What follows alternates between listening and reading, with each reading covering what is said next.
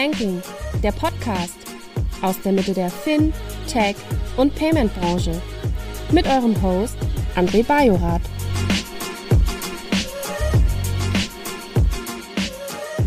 Holt eure Lederjacken raus und stimmt die Gitarren. Und dann kommt zur PAX 2024. Die Payment Exchange rockt in diesem Jahr die Welt des Zahlungsverkehrs. Am 6. und 7. März wird's heiß. PAX, Drugs and Rock'n'Roll ist nicht nur unser Motto, sondern ein Versprechen und somit eure Eintrittskarte in die Welt der Payment-Innovationen. Seid bereit für hitzige Debatten, Insights und echten Austausch. Trefft die Rockstars der Branche und vernetzt euch in einer Atmosphäre, inspiriert von der Energie und Rebellion des Rock'n'Roll. PAX 24, wo Payment auf Rock'n'Roll trifft. Seid dabei, wenn es heißt, Zahlungsverkehr neu erlebt, wild, laut und revolutionär.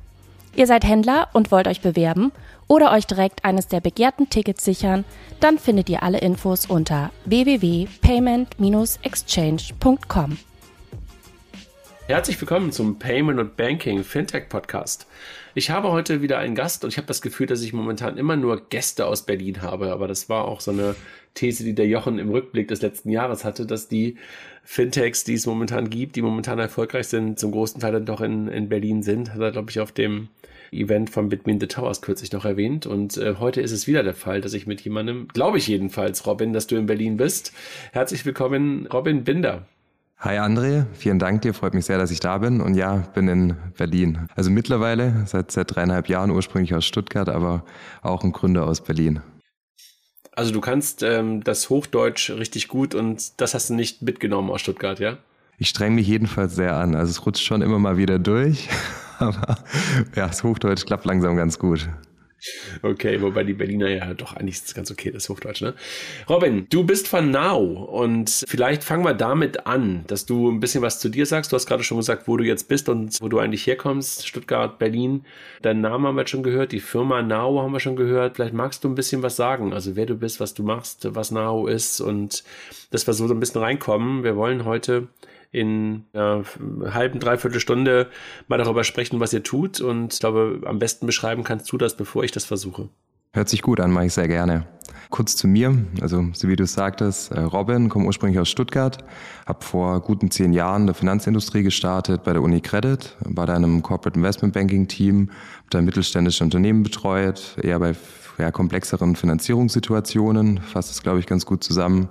Habe im Zuge dessen unter anderem einen Unternehmer kennengelernt, mit dem ich mich sehr gut verstanden hatte.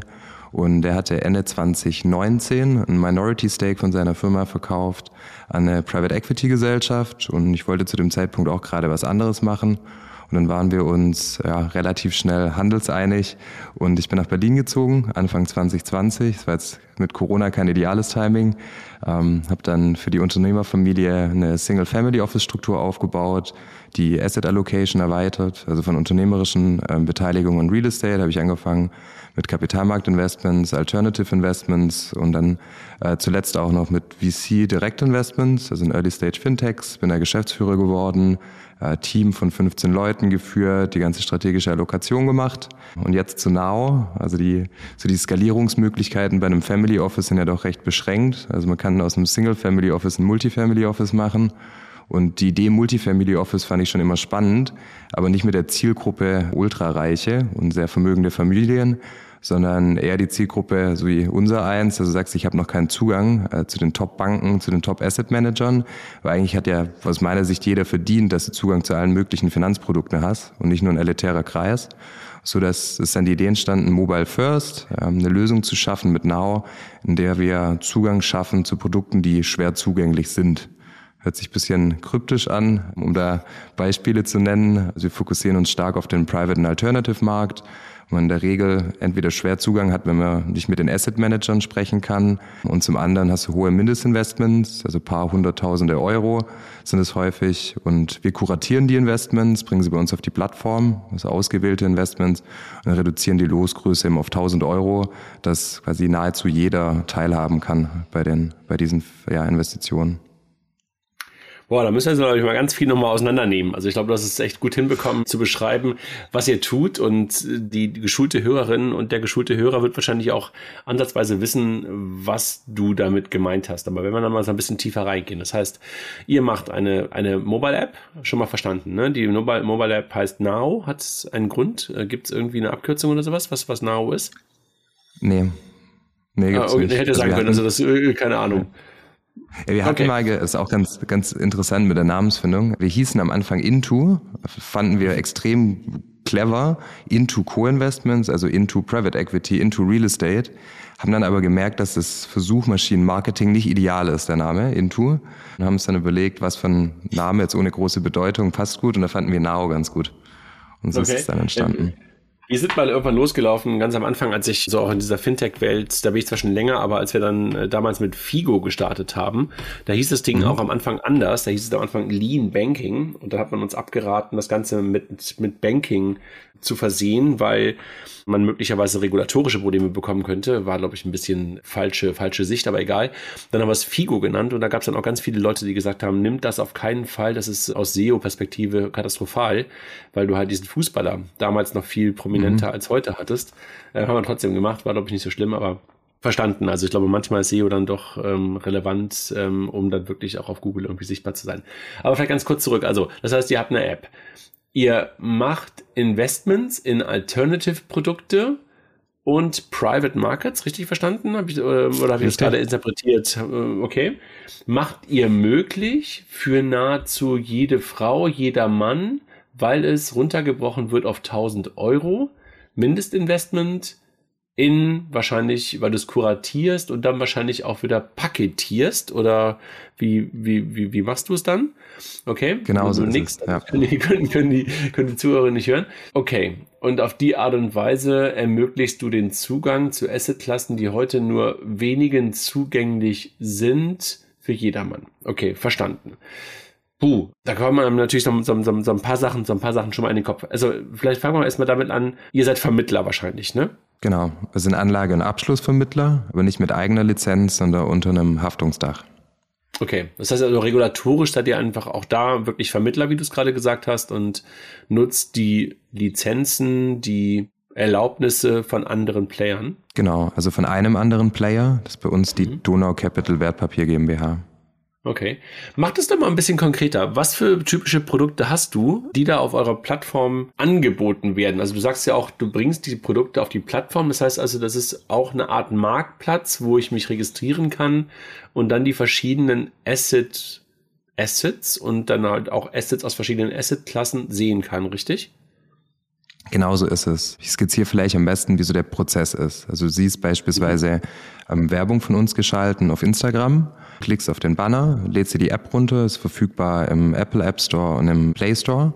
Also von Google, machst dein Onboarding, geht relativ rasch, komplett digital, hast da dein Call gibst deine Stammdaten an, hast deinen Call mit einem ID Now Agent bei uns, landest dann in der App. Wie ist die App aufgebaut? Ähnlich wie dort, wo du den Banner von uns gesehen hast. Also wir haben uns da orientiert an Social Media, unsere Zielgruppe, die ist im Schnitt Anfang 30, digital affin, treibt sich deswegen auch relativ viel auf Social Media rum. Ist aufgebaut mit einem Investment-Feed, wo man durchscrollen kann, und die Informationen, also uns ist sehr, sehr wichtig, dass es auch viel Tutorials und Editorials hat, also dass die Anlegenden bei uns auch verstehen, was sie anlegen, wie die Risiken sind, was die Chancen sind. Das ist so Story-Format. Das ist mal vom Aufbau. Und dieser Investment-Feed sind verschiedene Asset-Klassen unterteilt. Wir haben letztes Jahr im Mai gestartet, also war unser Launch, haben wir begonnen. Die Baader Bank haben wir für die Verwahrung von den Papieren als Partner. Also im Hintergrund wird ein Depot bei der Baader Bank dann immer auf dem Namen und auf Rechnung unserer Kundinnen und Kunden eröffnet. Und an diesem Feed hatten wir als ersten Partner für Produkte die UniCredit Bank. Wahrscheinlich auch ein bisschen meiner Historie geschuldet, dass die UniCredit geworden ist. Und da haben wir gestartet mit Aktienanleihen. Das heißt, strukturierten Produkten auf Aktien oder Indizes, werden von uns beschrieben, werden von uns in Kooperation mit der Bank aufgelegt. Das heißt, wir haben eine Marktmeinung, sprechen viel mit Analysten, sprechen viel mit unserem Netzwerk und haben auch klare Investmentkriterien, also Principles, nennen wir das neudeutsch bei uns, die Investments oder denen die Investments folgen müssen, und anhand von denen werden diese Produkte aufgelegt. Das ist zum Beispiel ein Produkt, haben für die Aktienanleihen jetzt noch einen zweiten Partner gewinnen können, das ist die Vontobel Bank, die auch, also bekannt für strukturierte Produkte, uns auch Aktienanleihen auflegt, aber nicht mit einem Basiswert, sondern mit mehreren. Das ist in der Regel immer sektorial, also zum Beispiel der Automobilsektor, werden Titel gewählt, die eine hohe Korrelation untereinander haben und liegen dann in diesem Korb. Und was wir aktuell auch noch anbieten, das ist eine Zusammenarbeit mit der UBS Bank, ist ein Private Equity Secondary Fonds der UBS, also wird gemanagt von der UBS und ist auch bei uns investierbar über die App. Werden jetzt vielleicht auch ein kurzer Outlook. Wir verstehen uns als, so wie du es gesagt hattest, als Marktplatz oder als Plattform, also Multi-Asset-Marktplatz, Multi-Asset-Plattform. Wir werden jetzt in Kürze einen Infrastrukturfonds anbieten. Bei uns sind wir schon nahezu durch. Das dauert nur noch wenige Wochen, bis wir da ready sind. Haben jetzt in der Pipeline auch noch einen Real Estate Fund, haben Private Debt Funds und wollen da einfach ein breites Offering schaffen. Und was bei uns anders, vielleicht noch ein Satz, was bei uns noch anders ist. Ich finde, Demokratisierung an sich, das ist bei uns ja auch ein wichtiges Stichwort. Wir schaffen Zugang zu schwer zugänglichen Produkten. Das hört sich sehr kryptisch an, aber es ist letztendlich Demokratisierung. Das finde ich sehr, sehr gut und wichtig. Aber wir wollen die Anlegenden bei uns noch an die Hand nehmen. Das ist so das Zusatzfeature. Deswegen findest du bei uns jetzt keine 50, 60, 70 verschiedene Investments, sondern wir legen pro Woche oder lassen pro Woche 4 neue strukturierte Produkte emittieren und haben jetzt aktuell einen Private Equity Fund, weil wir wollen lieber langsam wachsen mit den richtigen Produkten im Offering, als die Anlegenden zu überfrachten, sodass wir so gewisserweise die Leute in die Hand nehmen und ihnen helfen bei den Entscheidungen. Das heißt, die Produkte kommen jeweils von den Bankpartnern, die 3, die du gerade gesagt hast, ja, UniCredit, Vontobel und UBS, die legen die Produkte auf. Lass mal kurz darüber sprechen, wie die das bisher in der Vergangenheit gemacht haben. Wie haben die ihre Produkte, die du gerade beschrieben hast, ob es der Infrastrukturfonds ist oder das Anleihenprodukt, wie haben die bisher distribuiert? Haben die immer nur an institutionelle Kunden verkaufen können oder an High Net Worth Individuals oder wie haben die es bisher getan? Also bei den Anleihen, ich habe sehr, sehr gute Erfahrungen die letzten Jahre beim Family Office, als ich den liquiden Bereich da gemanagt habe, gemacht mit den Produkten und die wurden für uns immer individuell aufgelegt. Also der Prozess ist sehr ähnlich wie jetzt bei uns. Ich habe eine Idee oder irgendeine These für einen Sektor, den ich spannend finde, frage dann verschiedene Indikationen an bei emittierenden Banken und dann werden die Produkte für uns aufgelegt und wir kaufen die oder haben die gekauft mit dem Family Office. Hat es aber in der Regel, gerade bei so Tailor-Made-Strukturen, so 500.000, teilweise 1 Million Mindestinvestment. Das ist so der Prozess, den wir... Wo du dann auch nur alleine investiert hast und es gar keine anderen Mitinvestoren in das Produkt gab. Genau, so ist es. Und Aktienanleihe an sich, also jetzt nicht so, dass wir das neu erfunden haben für Retail. Es gibt schon den Bankvertrieb, sind aber aus meiner Sicht meist nicht die Produkte, werden aus meiner Sicht nicht perfekt erklärt und nicht so erklärt, wie sie erklärt werden sollten, als die Zielgruppe es versteht. Und die Strukturen sind auch nicht so spannend, also gerade von den Underlyings, die gefragt sind. Und wir sprechen sehr, sehr viel mit den Nutzern von uns, mit der Community und lassen das einfließen, was sie spannend finden, matchen das dann immer mit unseren Kriterien, also den Qualitätskriterien an die verschiedenen Aktien und die Produkte legen wir dann auf. Das ist für die UBS, ich bleibe bei den 3 Namen, Vontobel, UBS und UniCredit einfach, weil die Menschen das kennen und weil du sie auch gerade als Produktanbieter ja auch genannt hast. Für die ist das einfach nur ein weiterer neuer Vertriebsarm, der für sie im Grunde genommen nichts groß kostet und auch kein großer Aufwand ist, weil du das ja machst, weil du ja auch, wie du es gerade schon beschrieben hast, auf Insta oder wo auch immer Werbung dafür machst. Und für die ist es auch kein Problem, weil das KYC, ich denke gerade laut, ne? Weil du das KYC vorne machst und für die eigentlich nur eine Counterparty bist oder wie ist das Ganze strukturiert? Wir sind letztendlich immer im Wholesale-Team, also jetzt bei der UniCredit und Vontobel. Den beiden Häusern arbeiten wir zusammen für die strukturierten Produkte. Da sprechen wir mit dem Team für die strukturierten Produkte und die haben neben uns auch andere Banken oder Distributoren als Kunden. Also zum Beispiel die UniCredit legt Produkte auf und die werden dann bei einer Sparkasse verkauft, als Beispiel. Und der Vertriebsweg ist dann eine Sparkasse. Wir sind genauso ein Vertriebspartner. Also wie du sagst, also wir kümmern uns um alles, also KYC, dann auch AML, also Geldwäscheprüfungen, Sanctionsprüfungen, sodass wir auch ein Depot eröffnen können bei der Baader Bank für unsere Kunden. Und wir übermitteln, also du hast in der Regel eine Zeichnungsphase von 2 Wochen bei diesen Produkten. Da sammeln wir das Kapital bei uns auf der App ein, die auch für Zeichnungsprodukte entwickelt wurde. Das heißt auch eine User Experience, ein User Interface hat, das genau darauf ausgelegt ist. Und dann sobald das Ende dieser Zeichnungsphase erreicht ist, übermitteln wir eine Blockorder, also eine große Order über die Baader Bank, geht in der Regel OTC, also over the counter, nicht über eine Börse, zeichnen wir die Emission von diesem Produkt, das nur für unsere Kunden emittiert wird.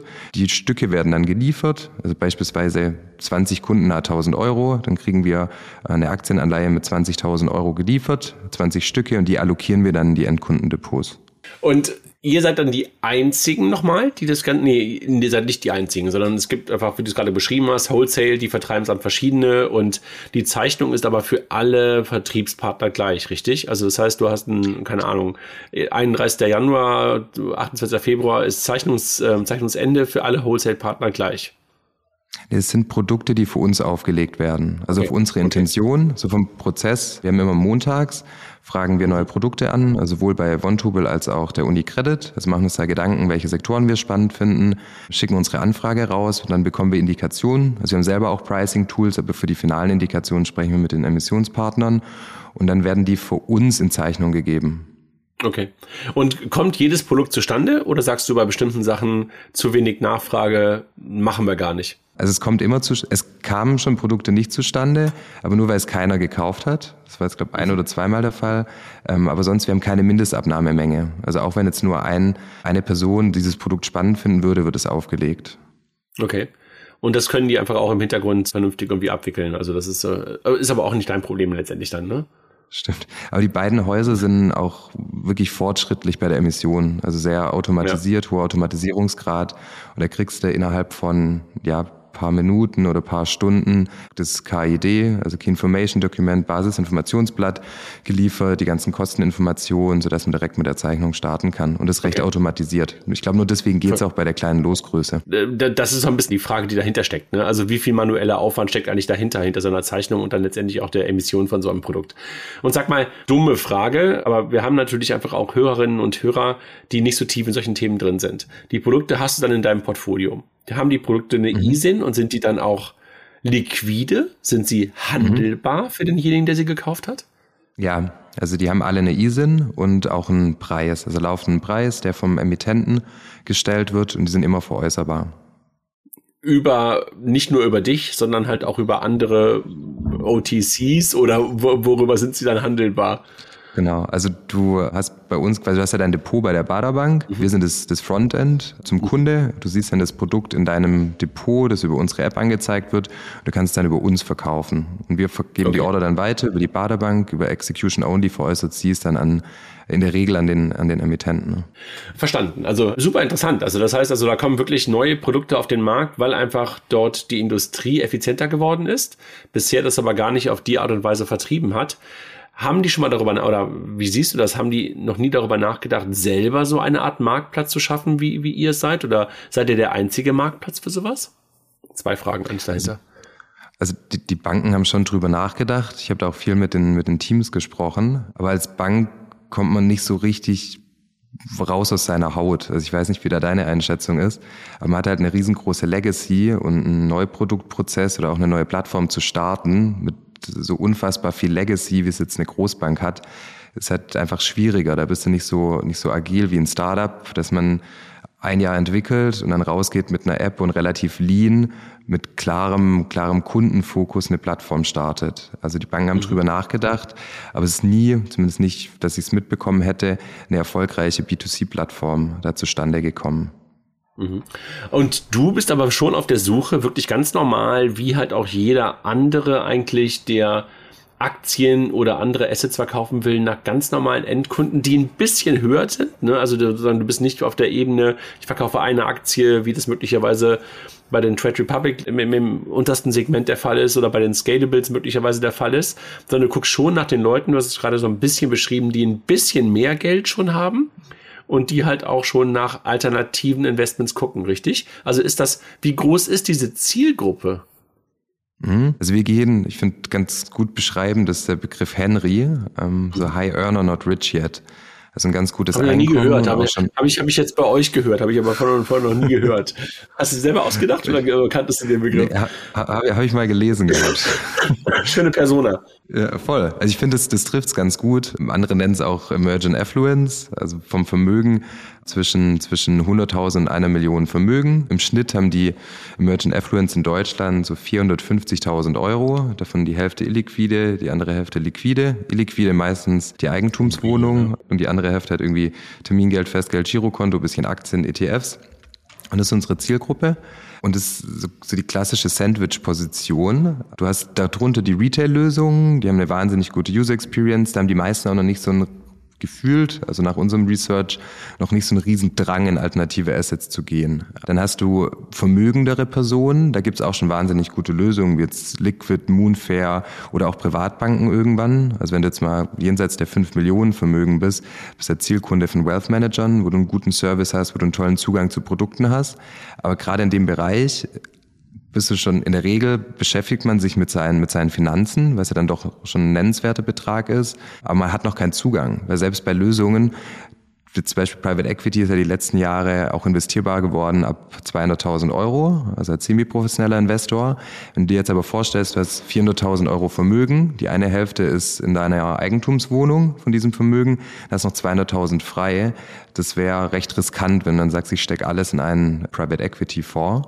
Und genau auf die Zielgruppe gehen wir, die auch so ein intrinsisches Interesse haben, in andere Assetklassen zu gehen. Und da sind wir die Antwort für, die genau diese Assetklassen auf eine Plattform bringen und die so einfach orderbar, ich weiß nicht, ob es richtig, also kaufbar machen, wie eine Aktie bei einem Broker, wie man es kennt. Also bei uns zum Beispiel kannst du in Private Equity investieren mit 3 Klicks. Und ist vergleichbar wie mit einer Order bei Trade Republic oder Scalable, um eine Aktie oder einen ETF zu kaufen. Und das ist die Revolution, die wir geschaffen haben jetzt hier, also die letzten 1,5 Jahre. Robin, wie gehst du mit dem Argument um, was man ja immer wieder hört, wenn Menschen von Demokratisierung sprechen, gerade bei Finanzprodukten, dass dann oft auch der Vorwurf kommt, das ist adverse Selektion, also dass sozusagen das in die Masse kommt, was wirklich diejenigen, die halt sonst Zugang zu diesen guten Produkten oder zu diesen anderen Produkten haben, nicht mehr haben wollen. Also anders gesagt, kriegst du nur die Resterampe oder kriegst du wirklich gute Produkte? Mhm. Ja, das ist ein super wichtiges Thema, mit dem ich mich auch viel auseinandersetze, weil gerade durch die Neuerung jetzt auch mit LTIF 2, es ist einfach vereinfacht, in illiquide Investments, auch als Retail, in illiquide Investments zu investieren, auch für Asset Manager das ermöglicht, bietet es eigentlich auch für viele Asset Manager, die wenig Erfolg hatten bei institutionellen Investoren, Geld einzusammeln, die Möglichkeit, quasi, ja, so Dump Money, also irgendwie dummes Geld zu bekommen von Retail-Investoren. Und deswegen ist es sehr, sehr wichtig, sich die Produkte genau anzusehen. Wir arbeiten, wie gesagt, mit der UBS zusammen für unser Private Market Offering aktuell. Und das ist wirklich eine strategische Entscheidung. Das heißt, die sagen nicht, weil es ist keine Notwendigkeit da. Es ist ein erfolgreicher Asset Manager, hat einen jahrelangen oder jahrzehntelangen Legacy, hat einen guten Track Record gezeigt. Aber es ist eine strategische Entscheidung von vielen Asset Managern, die sagen, wir wollen uns öffnen, wir wollen nicht mehr so elitär sein, sondern wir wollen mehr in die Breite gehen. Genau auf solche Asset Manager sollte man gehen. Und unser Sweet Spot ist es, gerade auch also mit großen Privatbanken zu arbeiten, die ihre Produkte zwar als LTIF anbieten, das heißt die Retail fähig sind, die einen richtigen Zielmarkt haben, weil es bei uns auch immer sehr wichtig, da direkt zielmarktkonform zu agieren und keine Zweckgesellschaften oder sowas zu nutzen, sondern bei uns ist immer, du partizipierst direkt oder du investierst direkt in diese Investments. Und unser Sweet Spot ist, genau solche Produkte zu wählen von den Asset Managern. Die bieten es als LTIF an, einfach nur, weil der Vertrieb vereinfacht wird in Gesamteuropa, die aber teilweise die Mindestinvestments gar nicht runtersetzen. Und es ist der Approach, wo wir sehr, sehr gut drin sind. Das heißt, wir sammeln das Geld von unserer Community, wie 100.000 Euro als Beispiel, und investieren dann in Produkte, die weiterhin ein hohes Mindestinvestment haben. Und durch das hast du auch interessante Kostenstrukturen und dennoch Top-Manager. Aber nichtsdestotrotz, also Adverse Selection, das ist ein Thema, mit dem man gerade jetzt auch durch die Neuerung von LTIF wirst du viel mit zu kämpfen haben. Und deswegen ist es auch sehr, sehr wichtig, dass die Anleger informiert sind und sich mit Chancen, Risiken genau auseinandersetzen. Es bringt nichts, wenn man theoretisch eine Illiquiditätsprämie durch Private Market hat oder irgendwie durch ein Infrastrukturinvestment, aber die durch Kosten oder irgendwie durch unfaire und intransparente Liquiditätsfenster, ja, es zu einem unattraktiven Investment macht.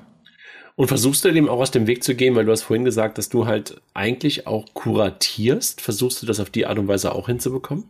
Ja, absolut. Wir sehen uns da auch in der Pflicht, dass wir genau diese Adverse Selection, dass wir uns darüber, also dass wir das vermeiden für unsere Kunden. Das heißt, wir prüfen vorab die Investments und wir sagen immer, also es sind zwar verschiedene Principles, die erfüllen müssen, aber letztendlich müssen es alle Produkte sein, die wir selber investieren würden, mit gutem Gewissen. Das heißt, wir selektieren vor, genau, sodass du nicht in irgendeine Falle trittst und in ein schlechtes Produkt investierst. Klar, man muss natürlich, wir können es nicht abnehmen, wir sind kein Berater. Wir können es nicht abnehmen, dass man selber abschätzt, ist ein illiquides Investment gut für mich oder schlecht für mich, passt das Risiko oder nicht.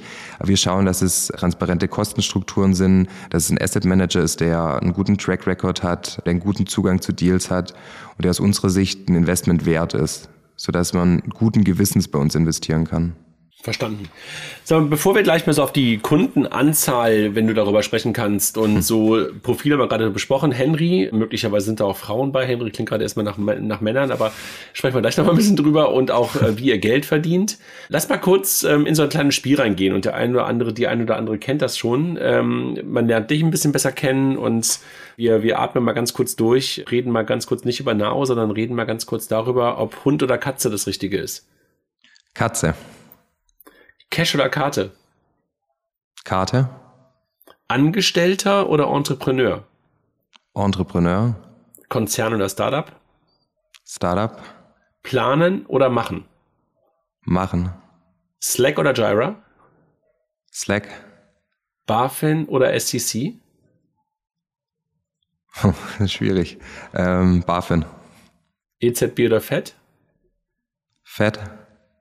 Hufeld oder Branson? Branson. Lindner oder Scholz? Lindner. Altmaier oder Habeck? Altmaier. Tap oder Swipe? Swipe. iOS oder Android? Ganz klar iOS. SMS oder WhatsApp? WhatsApp. Apple Pay oder Karte? Apple Pay. Sparen oder anlegen? Anlegen. ETF oder Active? Active. Active oder Alternatives? Alternatives. Fonds oder Aktie? Aktie. Aktie oder Krypto? Aktie. Bitcoin oder Altcoin? Altcoin. Kunst oder NFT? Kunst.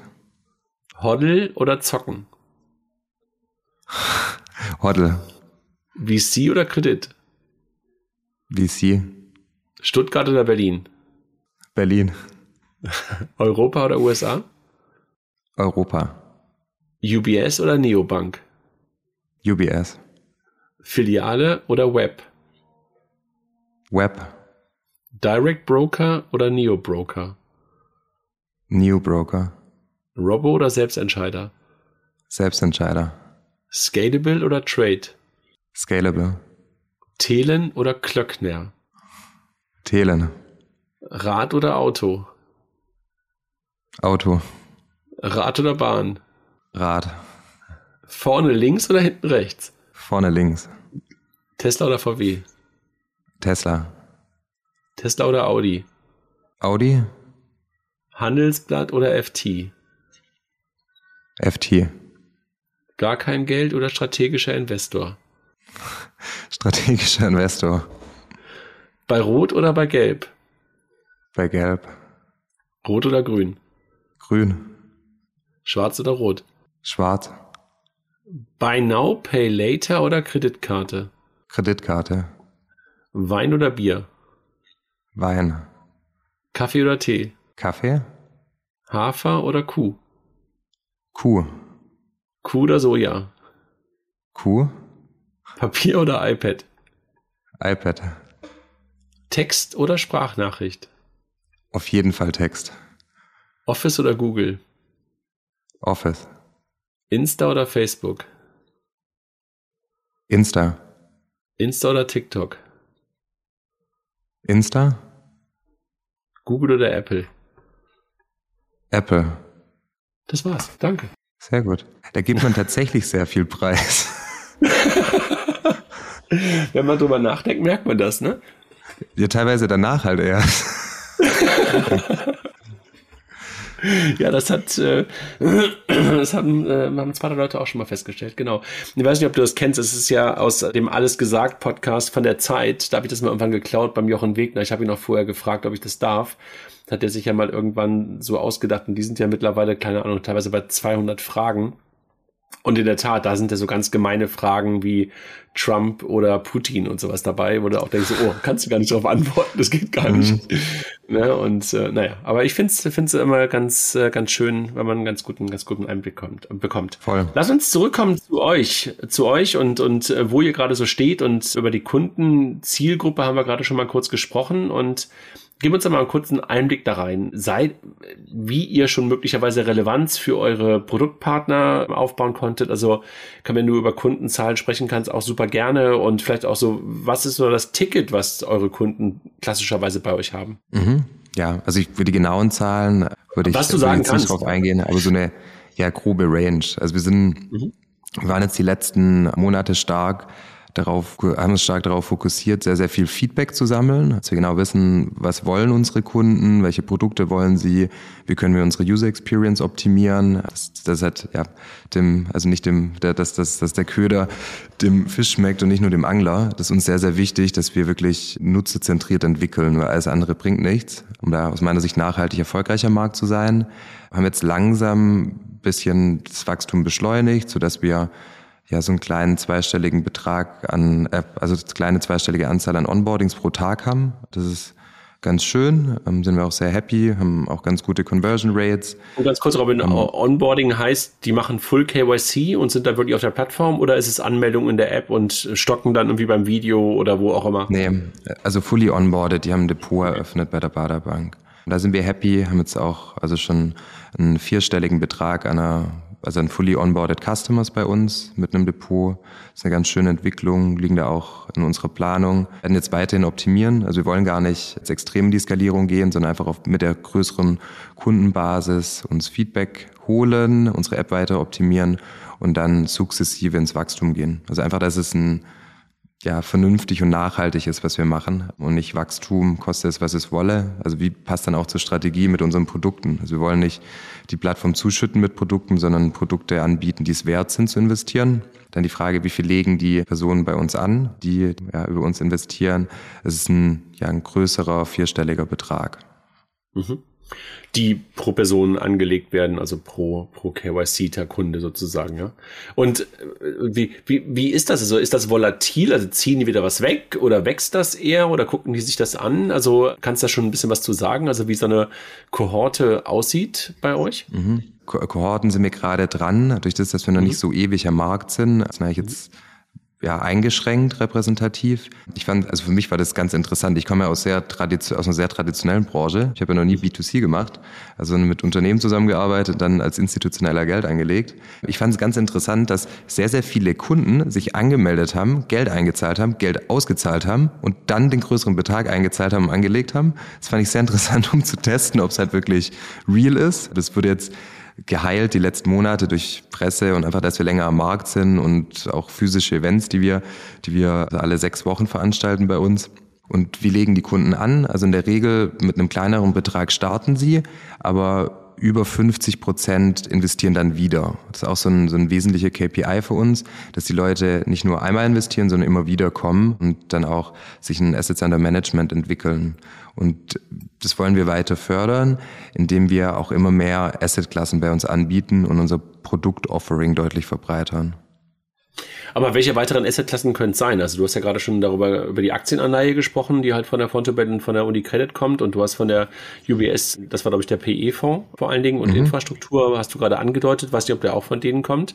Also was willst du noch drauf haben? Was kommt noch an weiteren Assetklassen? Also denkst du auch über Kunst und sowas nach oder was ist sonst noch als Alternative da?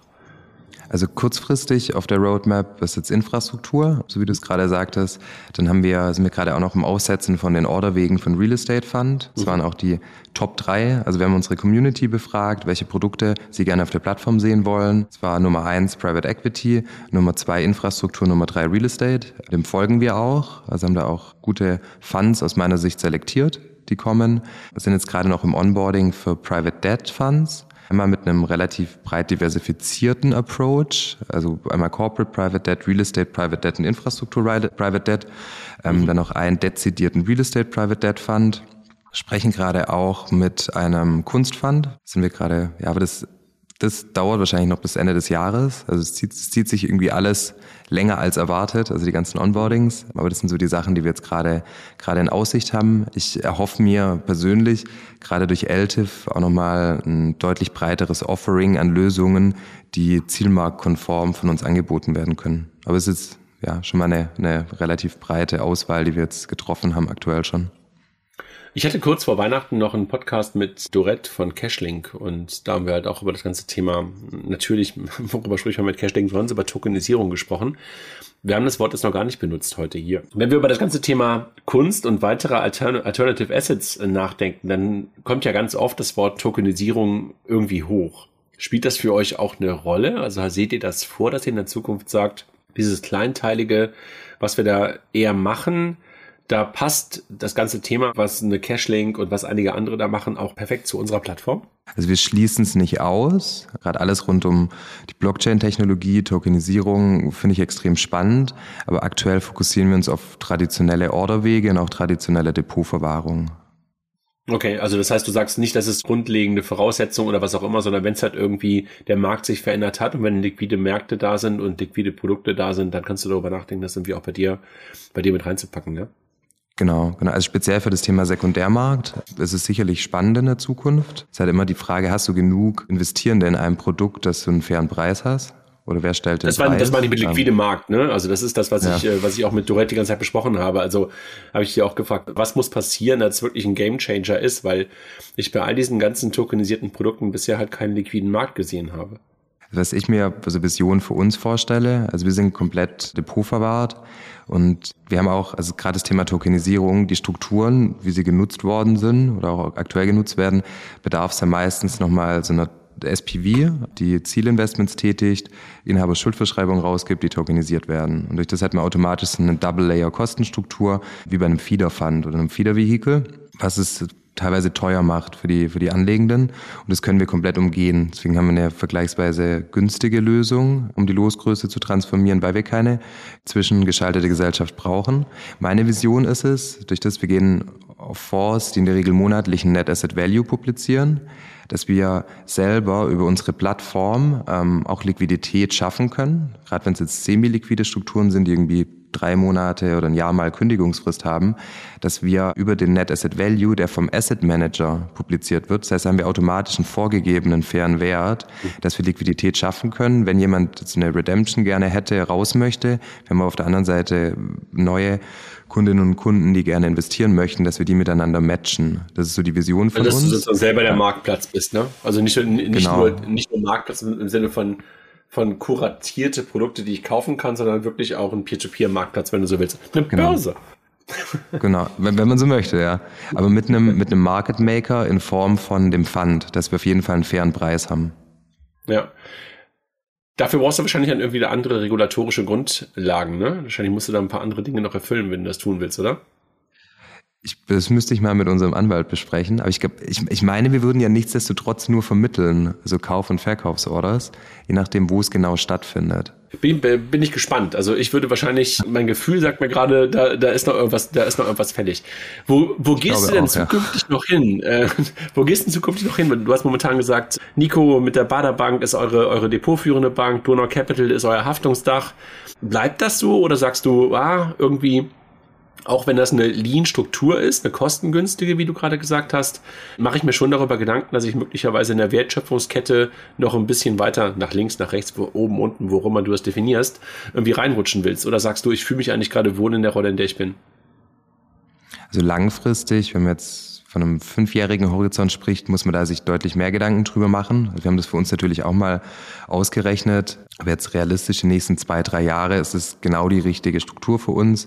Ich finde auch ein Haftungsdach für den Staat ideal. Wird an die Hand genommen, kommen die ganzen ja, regulierten Prozesse rein. Wenn man die Vermittlung macht, wir wollen da Lizenz voraussichtlich noch erweitern von uns. Und das ist, glaube ich, ganz gut, um da reinzufinden und nicht direkt durchzustarten. Und das Thema selber Brokerage und Verwahrung. Die Baader Bank macht das schon extrem gut. Die ist ja Vollprofi in dem Bereich. Und auch durch die Historie, die Baader Bank hat, also im Börsenmaklergeschäft, ist auch genau der richtige Custody-Partner für uns, speziell jetzt mit semi-liquiden Produkten, die ja doch anders gehandelt werden als jetzt irgendwie eine Aktie. Da ist ja in der Regel Zeitversatz zwischen Order und Settlement irgendwie von einem Monat, bis der Net Asset Value mal festgestellt worden ist und auch die Stücke geliefert werden. Das heißt, da fühlen wir uns sehr, sehr wohl, so wie es gerade ist. Okay, wunderbar. Sag mal, verstanden, also sozusagen das Setup steht erstmal, das Setup steht da mit den Dienstleistern, das Setup steht da mit der Zielgruppe, das Setup steht da mit den Produkten, die du momentan hast, die du noch erweitern willst.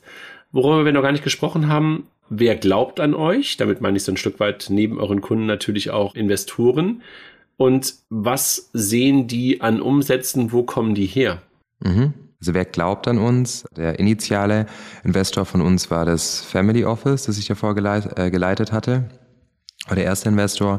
Dann haben wir unsere Pre-Seed primär mit Angels umgesetzt, haben auch 1-2 Corporate VCs bei uns investiert, haben bisher noch keinen klassischen VC bei uns an Bord, abgesehen vom Family Office, das auch VC-Investments tätigt.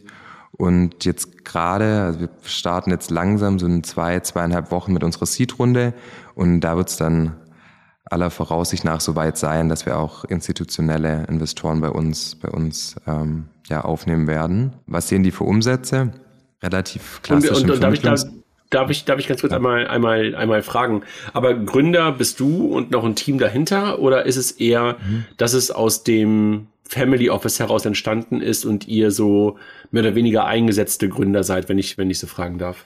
Also Gründer von NAO bin ich, aber gestärkt worden durch den Philipp, der ist Co-Founder und CTO bei uns. Der hat die Agentur Y&D gegründet vor rund 10 Jahren in Berlin und hat da schon an vielen Fintech-MVPs gearbeitet und als Interim-CTO bei vielen Companies. Bin ich auch sehr, sehr happy, also ein sehr, sehr erfahrener Techie, würde ich mal sagen. Und dann ist der Amel noch zu uns gestoßen, der war davor Head of Product bei Next Markets, hatte noch einen kleinen Ausflug zu Flossbach von Storch, der ist Co-Founder und CPO und ist quasi der Dolmetscher zwischen Philipp und mir. Also wenn ich irgendwelche Investmentideen habe, wie das dann auch in der App aussehen muss und dass der Philipp das versteht. Okay. Nee, was ich damit ein bisschen meinte, ist, manchmal hast du ja so Setups, dass eigentlich eine Firma dahinter steht, das ganze Ding gründet und diejenigen, die sich dann die Gründer nennen, irgendwie, keine Ahnung, mit 5 oder 10% im Cap-Table drin stehen, das ist halt so ein bisschen meine Frage, ob ihr halt, einfach fair beteiligt seid. Diese Frage steckt ja eigentlich dahinter. Genau. Also wir sind fair beteiligt, aber es ist jetzt kein klassischer Cap-Table, wo jeder von uns ein Drittel hat, sondern man sieht schon, dass das erste institutionelle Geld aus dem Family Office kam.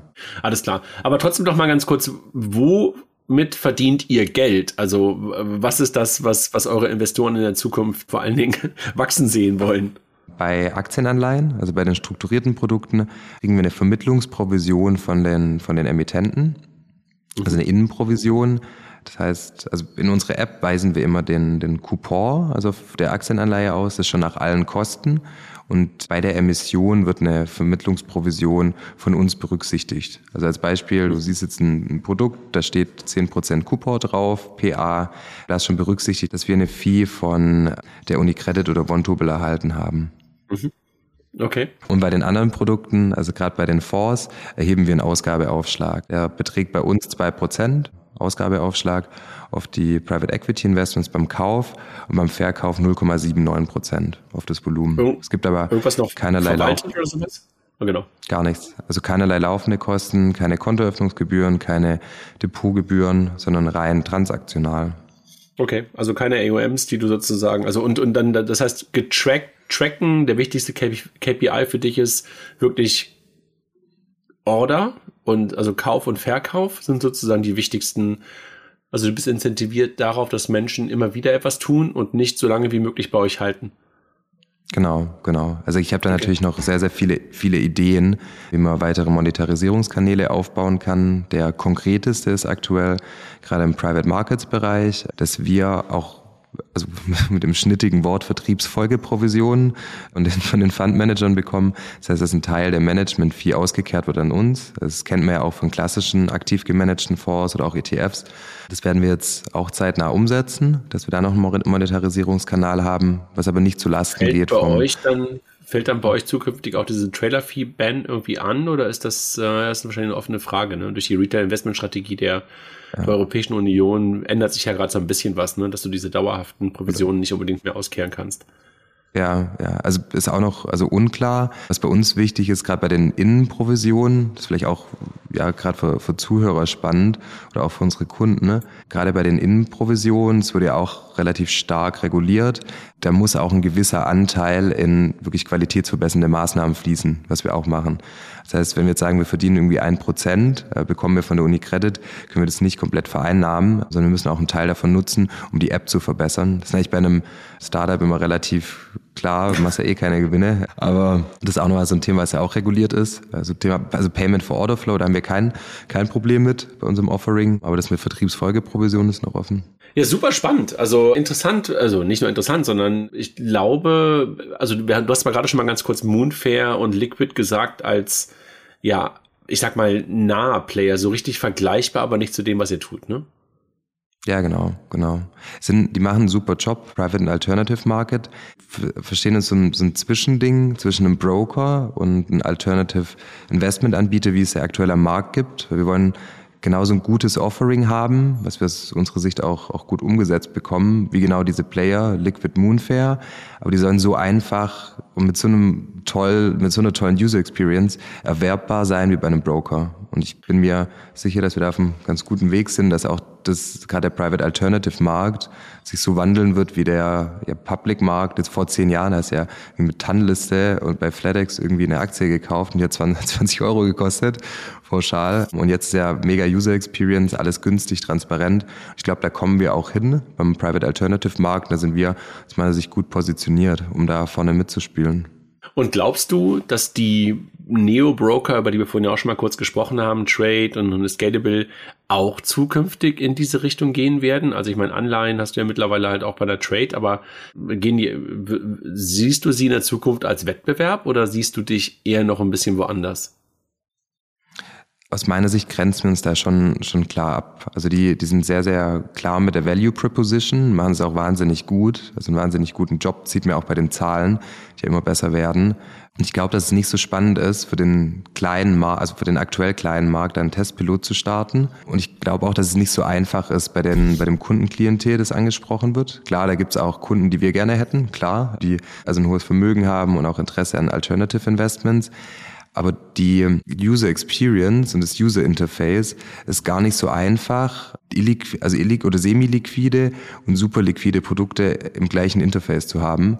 Bei uns, es wäre, glaube ich, zu verwirrend zu sagen, man kann Aktien, ETFs kaufen, jetzt als Beispiel von einem Broker, und dann kannst du einen Private Equity Fonds kaufen. Das geht aber nur alle 90 Tage und dann kaufst du den, dann wird es aber erst gesettelt, nochmal irgendwie 30 Tage später und geliefert. Ich glaube, da braucht es dezidierte Player, die das Geschäft verstehen, die sich wirklich darauf spezialisieren. Also ich sehe mich da eher mit der Lösung von uns eher komplementär. Ich glaube, irgendwann wirst du wahrscheinlich dann wieder jemanden brauchen, und da komme ich ja so ein bisschen her, der das Ganze wieder aggregiert für den Kunden, weil ich wahrscheinlich irgendwann dann genervt bin, dass ich dann irgendwo etwas habe bei einem Krypto-Ding, irgendwas bei einer Trade habe, bei dir was habe und möglicherweise, keine Ahnung, noch woanders was habe, und dann verlierst du natürlich manchmal so ein bisschen die Übersicht, ne? Das wahrscheinlich dann irgendwann kommt dann doch der Zoomer von Parkett oder irgendwer daher, der das dann wieder vernünftig aggregiert. Ja, sehe ich auch so. Robin, hast du doch was für unsere Hörerinnen und Hörer? Also wir haben darüber gesprochen, also ganz kurz, welche Produkte ihr habt, mit welchen Partnern ihr zusammenarbeitet, welche Zielgruppe ihr habt, wie viele Kunden ihr ungefähr habt, was die momentan investieren, womit ihr Geld verdient, in welche Richtung das Ganze bei euch noch weitergehen soll, welche Investoren ihr habt. Die einzige Frage, die ich mir natürlich irgendwie noch gerade, die ich noch im Kopf habe, ist, wer soll denn das zukünftig irgendwann kaufen? Wer ist denn der Exit-Kanal? IPO ist eigentlich immer am charmantesten. Ja, das ist genau. Da bist du in den Public Markets, in denen bist du noch gar nicht. Ja, vom Private zum Public Market. Okay, alles klar. Alles klar. Trotzdem mal die Frage an dich. Hast du noch was, was du unseren Hörerinnen und Hörern mitgeben willst? Also suchst du Leute, suchst Investoren, hast du gerade gesagt, dass sie jetzt in die Series A oder Seed? Nee, Seed ist es noch. Also klar, Investoren immer gerne, tausche mich da gerne aus. Und auch falls jemand Überschneidungspunkte sieht, spreche ich auch gerne mit anderen Companies im Sektor und ja, jeder gerne die App ausprobieren. Also wir sind sehr, sehr selbstbewusst und freuen uns auch immer über Feedback. Das ist das A und O, wie wir uns weiterentwickeln können. Und sag doch mal, wo findet man sie? Im App Store, bei Apple und bei Google und heißt einfach NAO oder was muss ich eingeben? NAO, NAO, findet man im App Store, genau. Also Apple App Store und Google Play Store einfach runterladen und auch gerne auf der Website vorbeischauen. Da haben wir viel Blogartikel, Educational Content oder bei unserem Podcast reinhören, haben wir nämlich auch, wo wir auch viel über die Investments sprechen. Ja, super. Danke dir. Also super Einblicke und ein Thema, was wir, glaube ich, so im Podcast noch nie hatten. Wir hatten zwar schon vor ganz, ganz langer Zeit mal irgendwann Christian Schneider von Liquid bei uns, aber das war zu Zeiten, da hat man die wahrscheinlich noch in so eine Robo-Advisor-Ecke gesetzt, also ganz am Anfang, als sie wirklich gestartet sind, ja fast schon Jahrzehnte her. Aber ansonsten dem Thema Alternatives haben wir uns, klar, ein bisschen mit den Kollegen von Bunch so am Rande jetzt mal gewidmet, aber ansonsten, glaube ich, haben wir uns noch nie dem Thema gewidmet. Vielen Dank für die guten Einblicke und für die Darstellung eures Modells. Vielen Dank, also danke für das super Gespräch. Hat mir Spaß gemacht, Dankeschön. Schönen Abend. Kann ich nur zurückgeben. Danke, André, dir auch einen tollen Abend. Tschüss. Tschüss.